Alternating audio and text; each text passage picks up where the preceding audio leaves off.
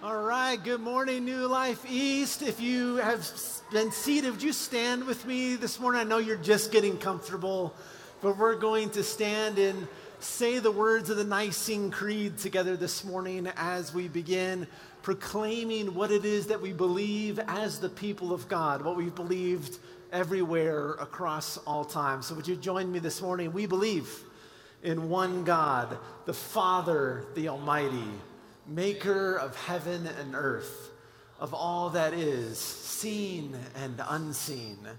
We believe in one Lord Jesus Christ, the only Son of God, eternally begotten of the Father, God from God, light from light, true God from true God, begotten and not made of one being with the Father, and through him all things were made. For us and for our salvation, he came down from heaven, and by the power of the Holy Spirit, he became incarnate from the Virgin Mary and was made man. For our sake, he was crucified under Pontius Pilate. He suffered death and was buried but on the third day, he rose again in accordance with the scriptures. And he ascended into heaven. And he is seated at the right hand of the Father. And he will come again in glory to judge the living and the dead. And his kingdom will have no end. And we believe in the Holy Spirit, the Lord, the giver of life, who proceeds from the Father and the Son and with the Father and the Son is worshiped and glorified, and he has spoken through the prophets. And we believe in one holy, universal, and apostolic church. We acknowledge one baptism for the forgiveness of sins. We look for the resurrection of the dead and the life of the world to come. And if you believe that, everybody say, Amen. You may be seated. It's great to be here with you this morning.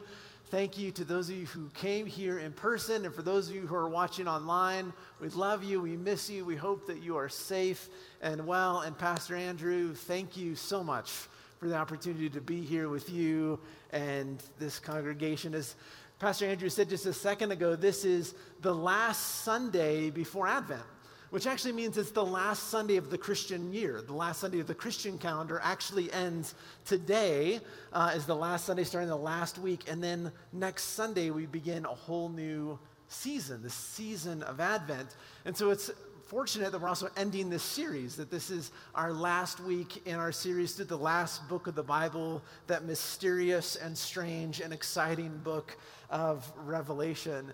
And so we're ending here and then turning into Advent. And Advent is this time where we prepare our hearts to celebrate Christ's first coming.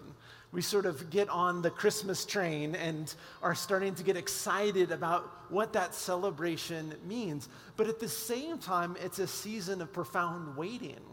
Not just waiting for Christmas morning, but a season where we're waiting for Christ to come again that we are anticipating to this, the moment we celebrate, yes, Christ came. While at the same time, we're waiting and longing and yearning and aching and crying out and saying, Christ, come again, which is why it's so perfect that we're ending today in Revelation chapter 21 and chapter 22, where in Revelation 22, we hear Jesus saying to us three times, I am coming soon. I am coming soon. I am coming soon. But before we get there, we got to go back to Revelation 21, verse 9. You can turn there or follow along on the screens. This is our opening passage for today. Says this Then one of the seven angels who had the seven bowls full of the last seven plagues, you remember those from a couple weeks ago, that angel spoke to John and said, Come. He said, And I will show you the bride, the Lamb's wife. And then he took me in a spirit inspired trance to a great high mountain, and he showed me the holy city, New Jerusalem, coming down out of heaven from God. And this city, this city had God's glory. It had God's nature, his essence, his character. And its brilliance was like a priceless jewel, like jasper that was as clear as crystal. This is the word of God for the people of God. Thanks be to God. Do you remember the first time that you read a book or watched a movie that just had an ending that you didn't see coming? That sort of surprise moment where you're wondering the whole movie what is going on, and then suddenly at the end there's a big reveal, and you're like, whoa, wait a second. Maybe for you it was the first time that you saw the usual suspects. I haven't seen that. Andrew told me about it.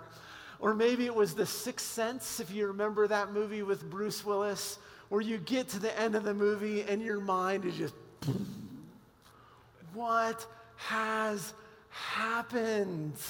Maybe it's another story or something for you. Actually, when I was trying to remember different examples uh, for this sermon, I went on uh, the internet and I searched like surprise endings in movies. And there was this list of 25 movies with surprise endings. And what surprised me was that The Passion of the Christ was number 11 on the list.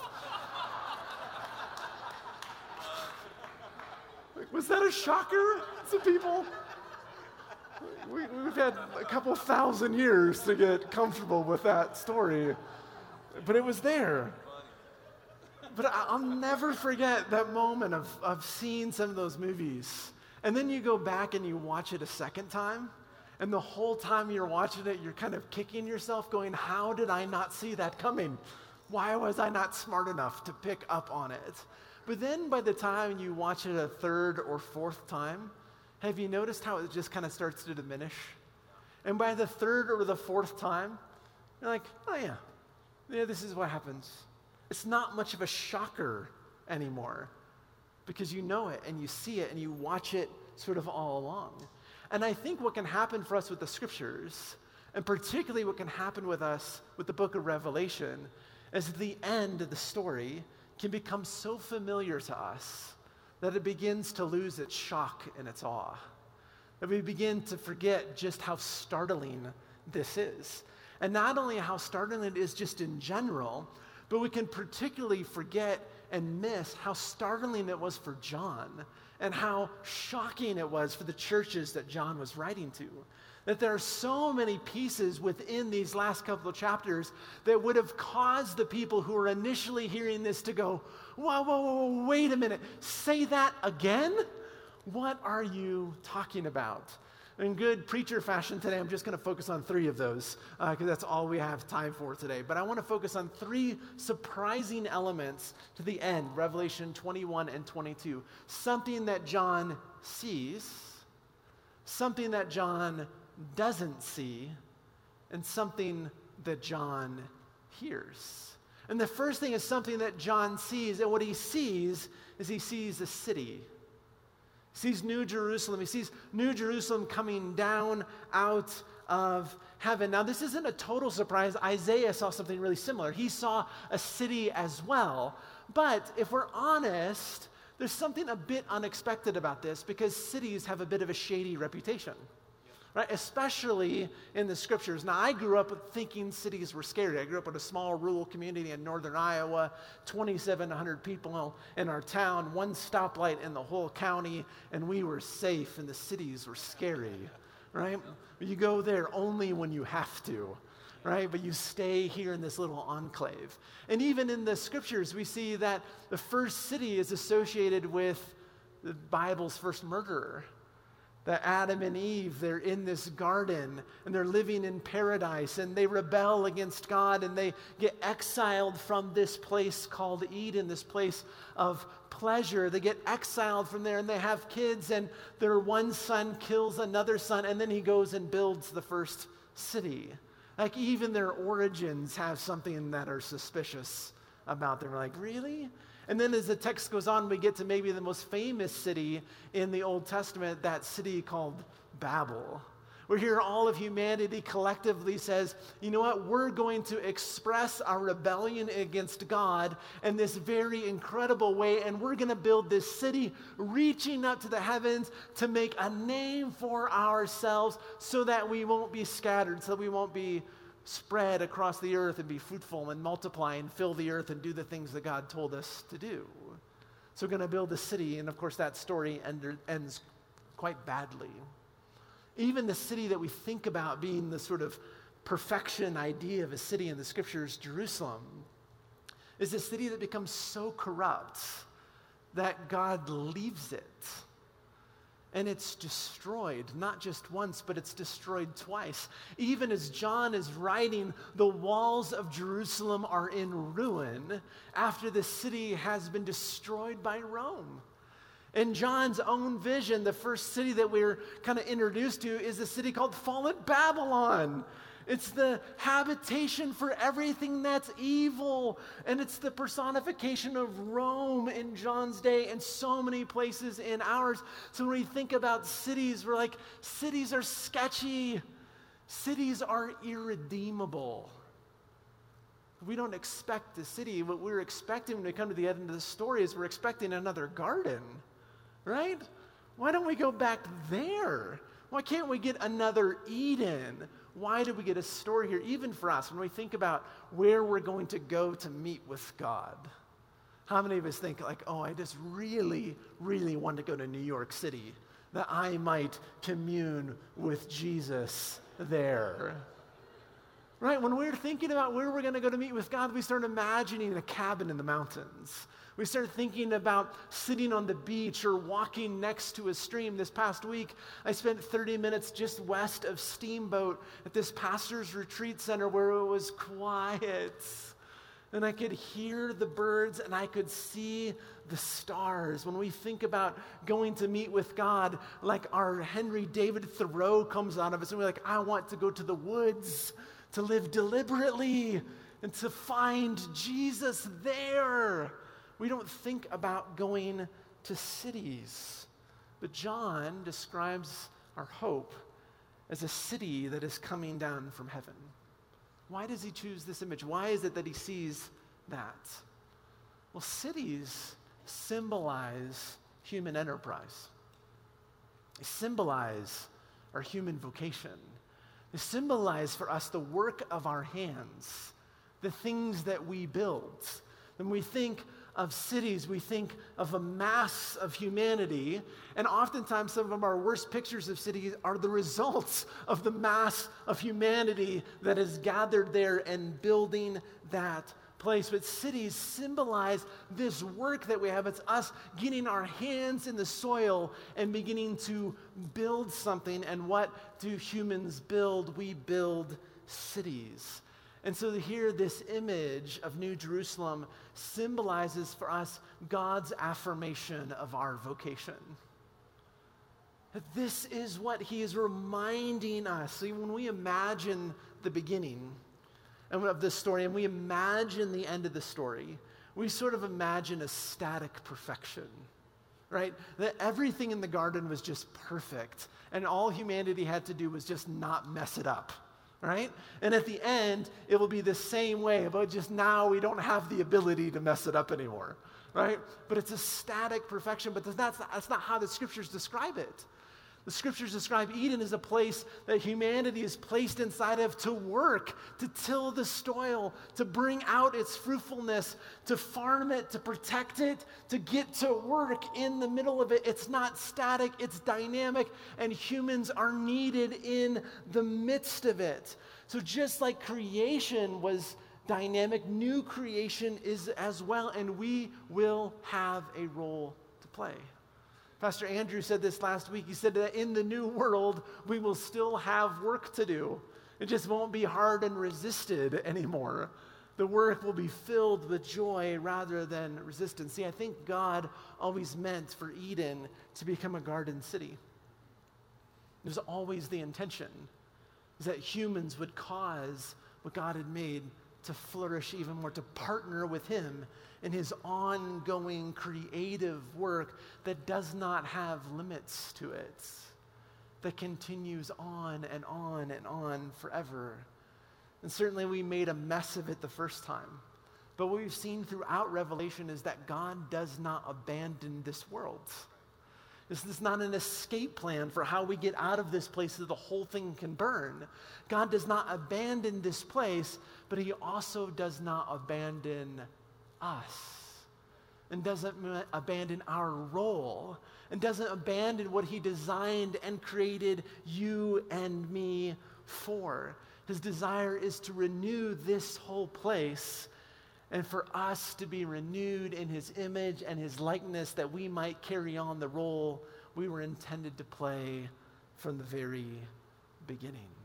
See, New Jerusalem reminds us that God's not through with us, that God's not through with you, that God's not through with me.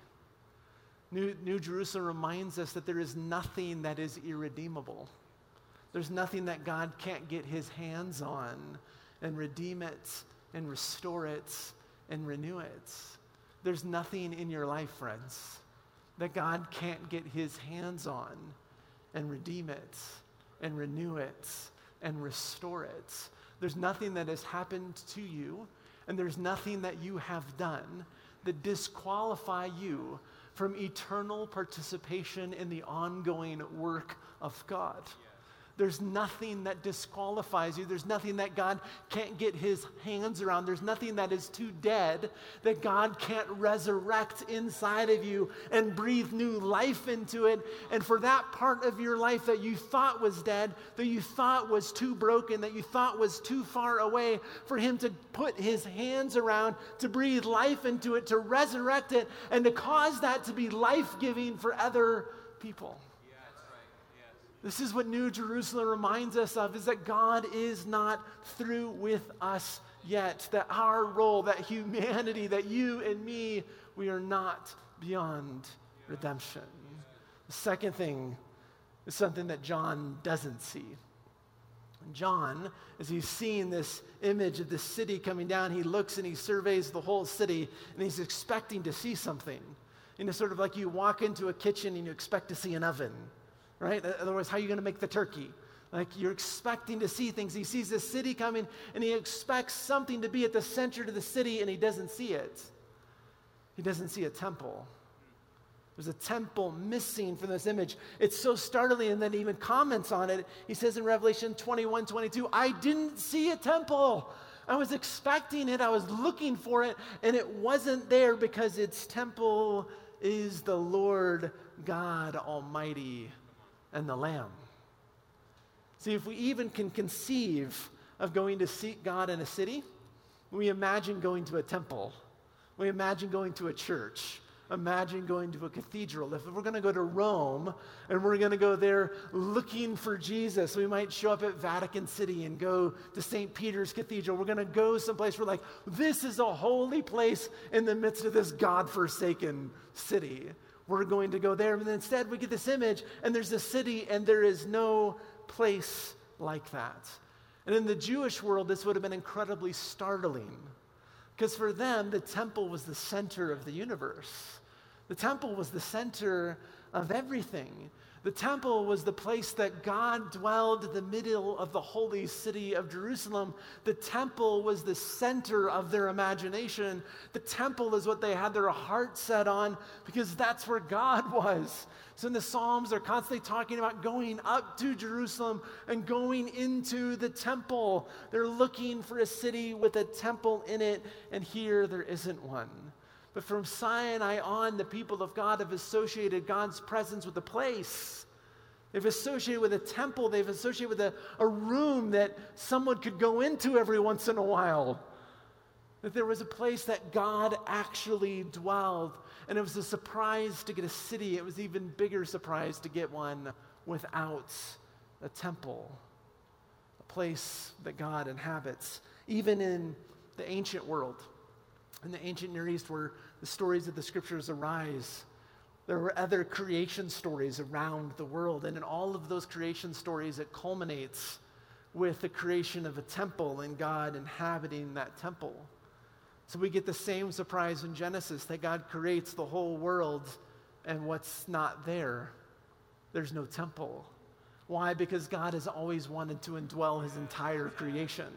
He hasn't wanted to in any way be confined to a particular space. He wants to fill up everything with His presence. So what we see happen here in Revelation is exactly what happens in Genesis is that God takes up residence where? He takes up residence everywhere with his people. As Andrew said last week, he was walking with Adam and Eve in the cool of the day. So here in Revelation, he does the exact same thing. What's really interesting is New Jerusalem is described as a city that is 12,000 stadia on every side. That's the size of the known world at the time of John's writing. You take it and you put that dimensions right over top, and it's the whole world that John knew. And not only is it described as 12,000 by 12,000, but it's also then described as 12,000 vertically. It's described as a cube. You're like, who describes a city as a cube? What is happening? That's a Minecraft sort of space. But for John, he knows what this cube means. The cube is the exact same way that the Holy of Holies is described. So here's what happens at the end of the book of Revelation is the whole world will become the Holy of Holies. This is what John sees. It's like there's no temple because God's dwelling everywhere. The whole place has become the Holy of Holies. And God's presence permeates everything. He's not confined in any way. See, temples are often viewed as places that limit people's access to God. But more often than not, they actually become places where we limit God's access to us. That we sort of confine God off to this space over here where we go on with the rest of our lives without Him. And we don't necessarily do that always with temples, but we do it sometimes with even church gatherings. Yes, God, you can have my attention on Sunday morning, but not so much on Friday nights. Or maybe we think about it in terms of, yes, God, you can speak into my college choice or my career choice or what job I'm going to do next, but don't you dare say anything about my sexuality. I don't want you to speak anything in there. Yes, God, I'm going to give you this tithe. You can have this 10%, but please don't say anything about how I earn it and what I do with the rest of it. I want to confine you out of there. Yes, this idea of loving my neighbor. Oh, I like that. I like the idea of loving the person who looks like me and lives like me and talks like me and votes like me and does everything else like me. That's great. I can handle that. I will love those people. I will worship with those people. I will be neighbors with those people. Oh, wait a second. Love my enemy? Now that's a bit too far. I'm not sure I'm ready to go there. It's a bit too much to ask. We have all these ways that we can try to confine God's presence to particular places in our lives, but Revelation is an invitation. It's an invitation to allow the presence, the reign, and the rule of God to permeate every single aspect of us. It's an invitation to live now like we will live then to live wholly abandoned and wholly caught up in the presence of God, and to allow the presence of God to permeate all of us. This is why there's no temple there, because the presence permeates everything. And the invitation us from Revelation is, is will we welcome God into every aspect of our life? Will we welcome him into every area? Or we continue to try to confine him in certain ways. The third surprise is what John hears. John hears Jesus say three times, I am coming soon. I am coming soon. I am coming soon. What John hears echoes actually what he hears at the very beginning in Revelation chapter 1. In Revelation chapter 1, he heard this. He said, I am the Alpha and the Omega, says the Lord God, the one who was, or who is, and who was, and who is coming. I'm the one who is, and who was, and who is coming. In the Old Testament, we have this remarkable passage in Exodus where Moses is having this confrontation with God. And God is commissioning him to go back to Egypt to bring his people up out of slavery. And Moses gets into this exchange with God where he wants to know his name. I don't know why he wants to know this at this particular time, but he gets into this conversation. And God reveals his name to him and he says, I am who I am. He gives him this phrase, I am who I am. And throughout then the scriptures and for the people of God, it was common to play with this a little bit. God says, I am who I am. So there's oftentimes conversations to say, like, well, God is. To take that to be verb and to put it in the present tense. God is. And then to say, well, if God is, then God also was. All right? He's always.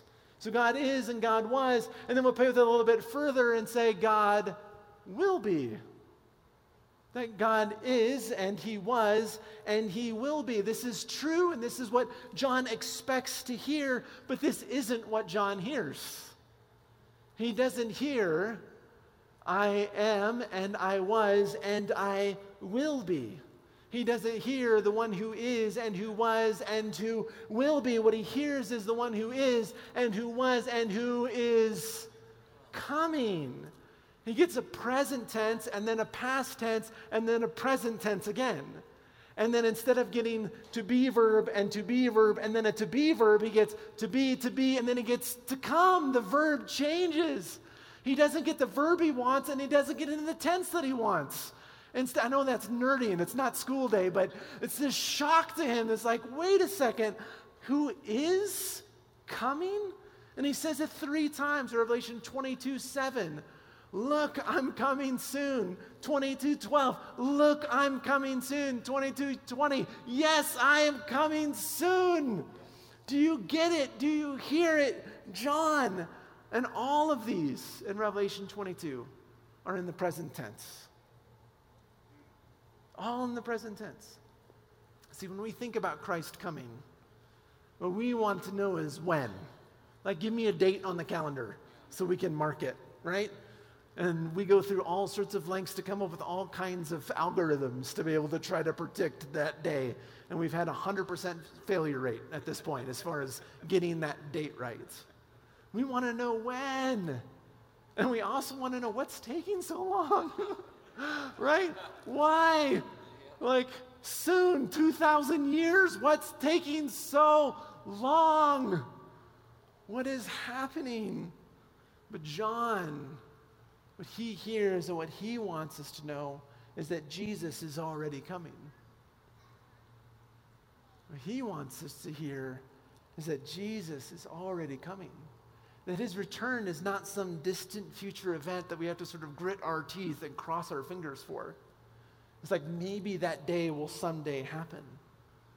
He says, no, it's actually already happening. Jesus is already coming. We just haven't realized the fullness of it yet. We haven't experienced the fullness. There will come a day when there is no longer a question that Jesus will come in glory. The trumpets will sound, it will be clear to us.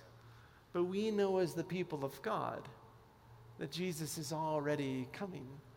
We know this because we've actually received the down payment of it, that the Holy Spirit has already come and that the Holy Spirit is continually coming to us. Paul described it this way He says, Now the one who prepared us for this very thing is God.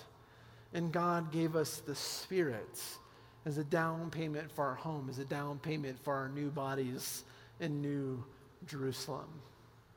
It's already coming. Through the Spirit, the future has actually already arrived in us. The future is already present and it's arriving continually in us and through us. That Jesus is present, that Jesus is coming, that Jesus is at work. The Lord, my friends, is not far from you. The Lord is not a long way off from this world. The Lord is not a long ways away from you in your situation. The, law, the Lord is not far away from the present realities that we're facing in our day. The Lord is already coming, He's already here, He's already at work. in and through the Spirit at work in and through the people of God, and his coming is a present reality. He is coming. And this is why the revelation ends with teaching us to invite God the same way that he's invited us. To invite his continual coming into our lives. It ends with this final prayer Amen. Come, Lord Jesus. like, this is the climactic prayer of the Bible. Amen. Come, Lord Jesus. Come, Lord Jesus, the very Jesus who says to us, Come to me, all you are weary and heavy laden. says, Come and follow me. The very Jesus that is constantly sending an invitation to us, that also in some way waits for us to invite his ongoing work in our lives. As he invites us to draw near to him, we invite him to draw near to us. As he invites us to repent and to follow him, we invite him to fill our lives completely and fully and ongoingly. As he says, Come to me, we say, Lord Jesus, come to us. And we live with the present awareness of God's presence already here in us and through us through the Holy Spirit. And we come even to the table each week and we respond to his invitation come to me. Yeah. And so we come the same way that the disciples have come throughout 2,000 years. We repent and we follow him. And then there comes a moment as we come to the table where we say, Come, Holy Spirit, come. And we go from responding to Jesus' invitation to issuing one of our own. And we live in this constant space of receiving Christ's invitation and inviting Him to come more fully into our lives. And so, friends, let's respond this morning to His invitation, to His present coming and his future arrival that will be here soon. Let's respond with our prayer of confession this morning. Most merciful God, we confess that we have sinned against you in thought, word, and deed, by what we have done and by what we have left undone. We have not loved you with our whole heart. We have not loved our neighbors as ourselves. We are truly sorry and we humbly repent. For the sake of your Son, Jesus Christ, have mercy on us and forgive us, that we may delight in your will and walk in your ways to the glory of your name. Amen.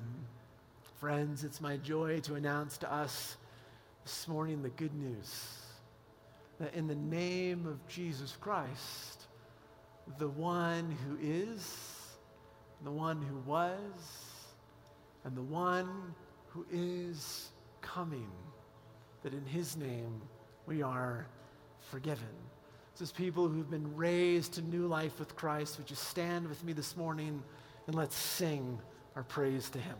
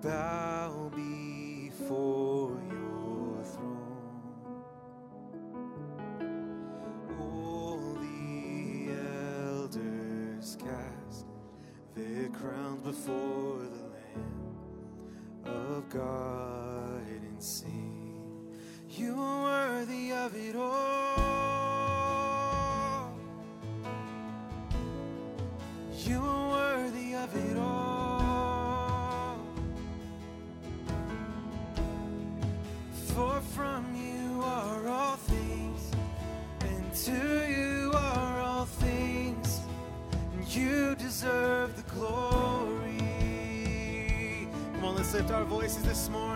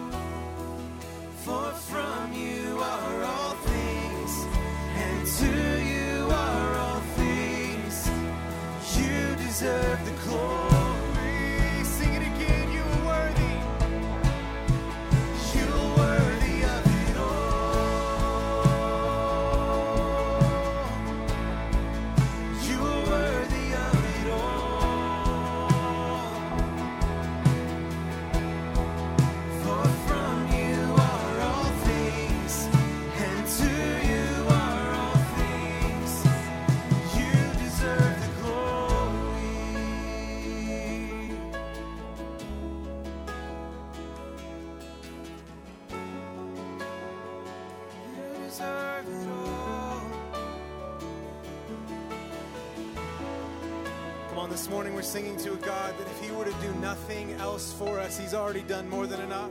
Let's lift our voices this morning, day and night, night and day, sing it out. Oh,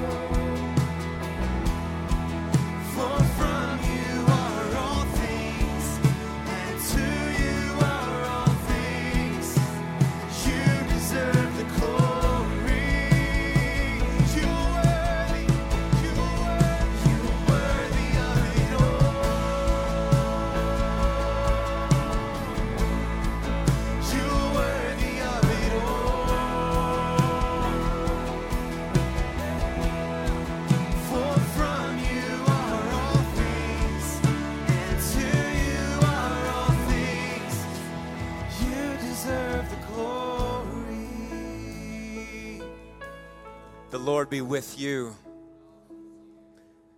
No, I I meant it when I said it. The Lord be with you. Lift up your hearts.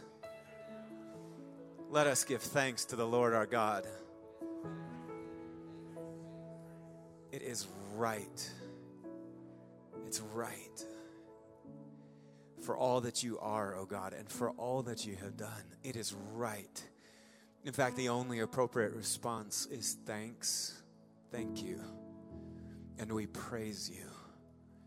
You are, as Pastor Jason said, the God who surprises us. One theologian said that might be the best name for you we could ever dream up. Surprise. That's who you are. The basic difference between a living God and a dead God is that a living God can surprise you, and here and now you're surprising us. Again, I got the sense this morning while I was worshiping and thinking about this moment of communion. You know, when we come to the table, we don't believe that we're just remembering some stuff about Jesus. But as Jason said, we're experiencing Jesus, the already coming one in our midst. He's here. And Paul tells us in 1 Corinthians that we're to approach the table reverently because the power of God is, in fact, at the table. Some of you, you need healing in your body this morning. And I don't know, it might be a chronic illness or something that just popped up recently, but I just felt a word from the Lord that there's healing for you at the table this morning if you'll reach out in faith. Jesus is here. The same Jesus that walked the dusty roads of Galilee 2,000 years ago is here. You go, know he's not. It's just a bread and cup. Well, listen, he's the God of the universe. If he decides to claim something and make it his body, that's his prerogative. He can do what he wants to do, all right? And he's healing your body here and now. And so, Jesus, we recognize you here. If you're holding the elements in your hand, just begin to recognize Jesus and adore Jesus in your heart as though you were seeing him face to face, as though you were one of his disciples, as though you were sitting at the table. Would you begin to let adoration rise like incense in your heart? We recognize you here and we remember that on the night that you were betrayed, after you had given thanks, you took the bread and you broke it and you gave it to your disciples and you said, Take this, all of you, and eat.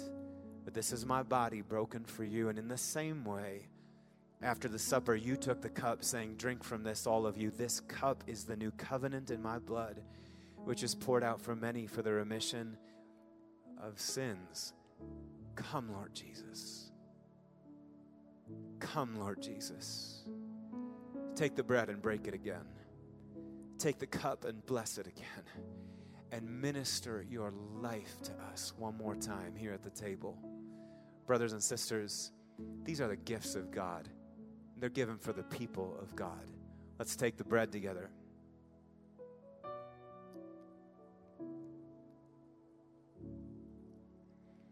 And the cup of salvation, let's take it. And can we go back into that bridge day and night, night and day? Night and day, incense. Let your prayer rise like incense. Come on, family.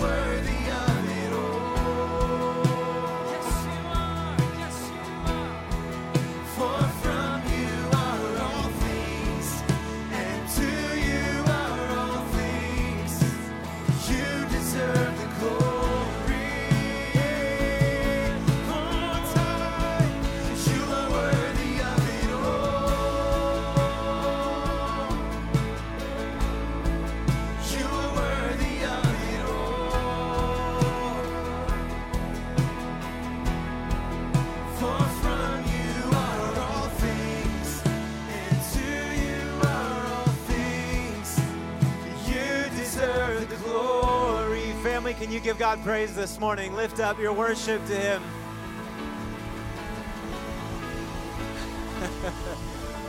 From Him, Paul says, and through Him and to Him are all things. That's what we did this morning. We received His life and we gave it back to Him as offering, as praise this morning. Would you lift up your hands one more time and receive this benediction as you go? As you go from this place, may the Lord bless you and keep you. And may He cause His face to shine upon you and be gracious to you. And may the Lord turn His face towards you and give you peace. In the name of the Father and the Son and the Holy Spirit, grace, mercy, and peace be with you always. Thank you. I'll invite our altar ministry team to come forward this morning. If you need prayer for anything, we would love to pray with you. Remember, if you're new, we'd love to see you at Connect Central. Got a little gift for you. Go in God's grace and mercy and peace. We'll see you next week. Happy Thanksgiving, by the way. Enjoy those turkeys.